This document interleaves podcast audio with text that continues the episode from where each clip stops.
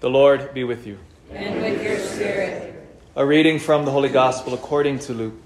Glory to you, Lord.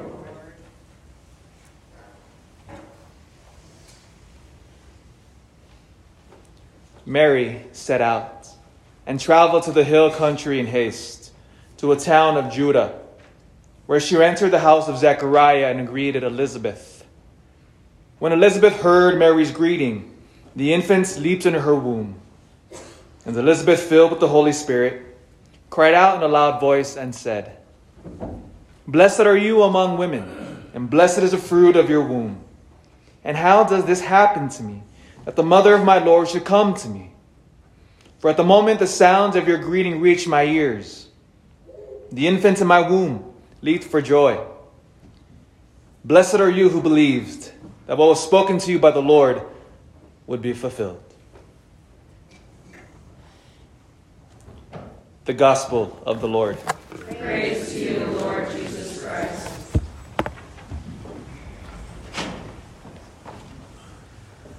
Good morning.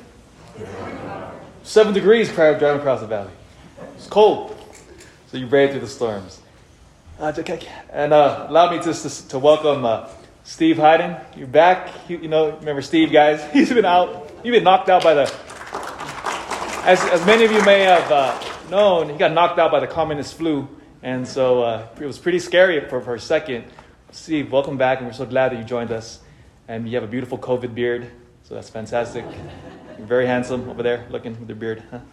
Praise God, you came through that, and I'm sure we're all we're all joyful that happened. And welcome back to Christopher. I guess many of you know he went to the to the Air Air Force. He's been through boot camp. Now he's a four-star general. Congratulations. Proud of you, Praise God. It's, so it's good to see our old family again. Huh? It's like a little family reunion today. Did Christmas sneak up on you like it did to me? Nuts. It's Christmas this weekend. It's going to be crazy because especially the way Christmas falls this year, it's going to be a painful weekend. we did a lot of praying because Christmas falls on Saturday. And so, as Jessica announced, there's the different mass times. So, of course, Christmas Eve, as we've always done, 4.30 uh, here, 8 p.m., Portola. And Christmas Day, just like any other Sunday, 8.30, 10.30. And then we're back to Mass again on Sunday. And so it's back-to-back Masses. So we're going to be praying a lot. Praise God. More Masses, the better, I say. Huh? But as we all know, as, as we now are about to, as Advent's coming to a close, we're now we're about to shift into Christmas. And we all know the story well. This quaint little baby Jesus comes into the world. We all know the hymns and the stories. Oh, but I want to situate this great mystery we're going to celebrate this, this Saturday. Again, with the wider context. Because, again, to fully appreciate what's going to happen on the 25th, we must first understand the whole story of creation and salvation. And hopefully, by the end of this homily, we'll see that Christianity is not a soft religion, it's not a pansy religion. It is strong. So, go harking back again to Genesis. We're going to recap Genesis. Remember, Genesis 1, chap- chapter 1, verse 27. This will unlock the secret of our lives. Genesis 1:27, we are created in God's image and likeness. We are created for the Trinity. We are created for relationship with Him, and that's where only our hearts will be ever satisfied, is in God. And then what happens? The fall. Now notice the lie of Genesis when the serpent enters in. What does he tell our first parents? Again, from that moment on up to very now, our hearts resound with this lie. Did God really tell you that? What is that lie there? God is a competitor. God is holding back from us. God, if you want us to truly be happy and free, do not follow his will. Because God is, is competing against you. Do not follow him. You do not need him. That's a lie of Genesis. That's a lie that we all fall into. Every sin is that God, I don't care. I want to do what I want to do. And then what, what happens after that? Okay, remember, there's that gaping hole now in our hearts. Because we're created in his image and likeness. We've rejected him. Now, what do we do? And we also repeat this. You probably dream about this phrase every single night when you go to bed, because I repeat it practically every Mass. We now reject God, and so this gaping hole which I'm created for, what do we fill it with? Money, power, honor, pleasure. That's what we fill this gaping hole with our lives. And we see this beautifully in Genesis chapter 2, the story of Cain and Abel. So, immediately after the fall, remember, Cain and Abel were, were the sons of Adam and Eve. The moment after the fall, God required all of his, all of his children now to offer back 10% of their income back to him. Why? Because God's broke? No. The insights follow shortly afterwards. Why does Cain kill his brother Abel? Because when God, when Abel offered his, his, his requirement back to God, his finances back to him, it said that God looked more favorably upon the offering of Abel versus Cain. Why? Cain held back. Now, what does that give us insight into human nature about? Again, fellow sinners, we all fall into this. Why does Cain hold back? Because he thought, the more that I have, the better that I am. This is the sentiment that if my house is bigger than yours, guess what? I'm better than you. If my car is nicer than yours, guess what? I'm better than you. My bank account has more numbers in it. Guess what? I'm better than you. My iPhone is newer. Guess what? I'm better than you. Look at social media, by the way. What is all that built upon? Social media, all of that is built upon Genesis. Engineers get together, they gather. What do they say? How do we keep your faces in front of your screens? Because what does social media do? And then it's all by design, by the way. It creates envy within the human heart. Oh, look at this person. Why does Kim Kardashian, by the way, have 80 million followers on, on, on Instagram? Why? 80 million. Why is that? Because she's been endowed with beautiful looks, of course.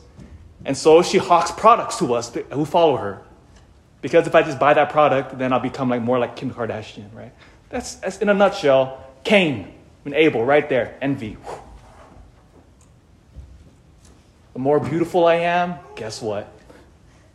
I'm better than you.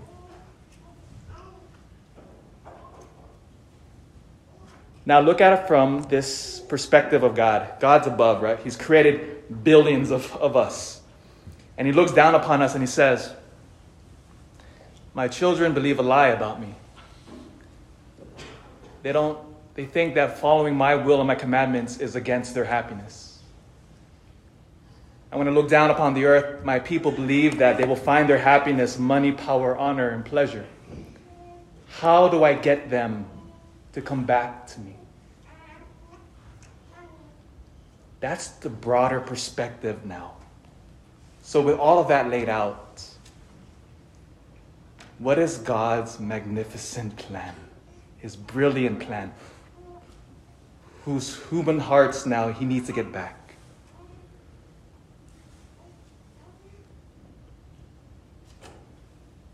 enter Jesus Christ at Christmas. Do you see now how the birth of Jesus Christ as a baby answers those suspicions we have about God? God is holding back. God is competitor. I got to do my own thing. I got, I got to run away from him. I got to hide.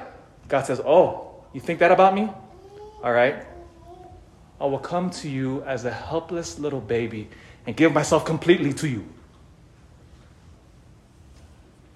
Oh, money, power, honor, pleasure. I need more, more, more. I got to be big and strong and tough. Oh, you believe that, humanity? All right, I will come to you completely poor.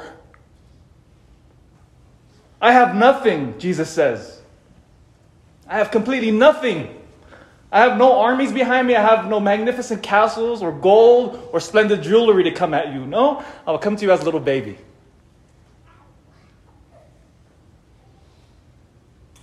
Matthew 5, verse 5.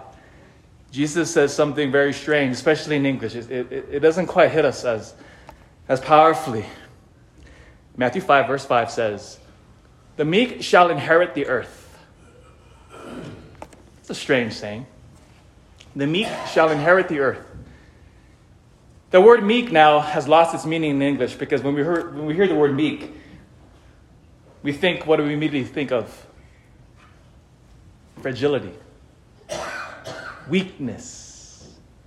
If you call a man, you're so meek, will he take that as a compliment? no, he will not. But that word meek now, in, in, in the original Greek,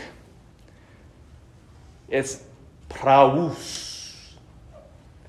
And that word means praus, meek. Means, and I'll, and I'll elaborate, I'll, it means that the connotation is better conveyed. He who has a sword and the ability and the skill to use it instead sheathes it shall inherit the earth. Did you hear that? The meek shall inherit the earth. The meek one is somebody who has a sword and the ability and the skill to use it, but instead sheathes his sword, shall inherit the earth. He now, who has all the strength and the power and the majesty, instead of boasting to build up one's ego, instead uses it in service and in self control. Do you see how directly contradictory this is to the ethos of the world? Because what does the ethos of, of humanity say? Puff up your ego, make yourself big, make yourself strong, make yourself mighty, do your own thing. Ah, but then Jesus says, I will use and take all of this, and I will make myself small. Is that weak? Is this God of ours cowering? Is our God of ours now selfish? This baby Jesus, in which we now will soon celebrate, is none of those things. And so, this Saturday, on December 25th, you know what we're going to celebrate? We're going to celebrate God in Jesus Christ, sheathing his sword.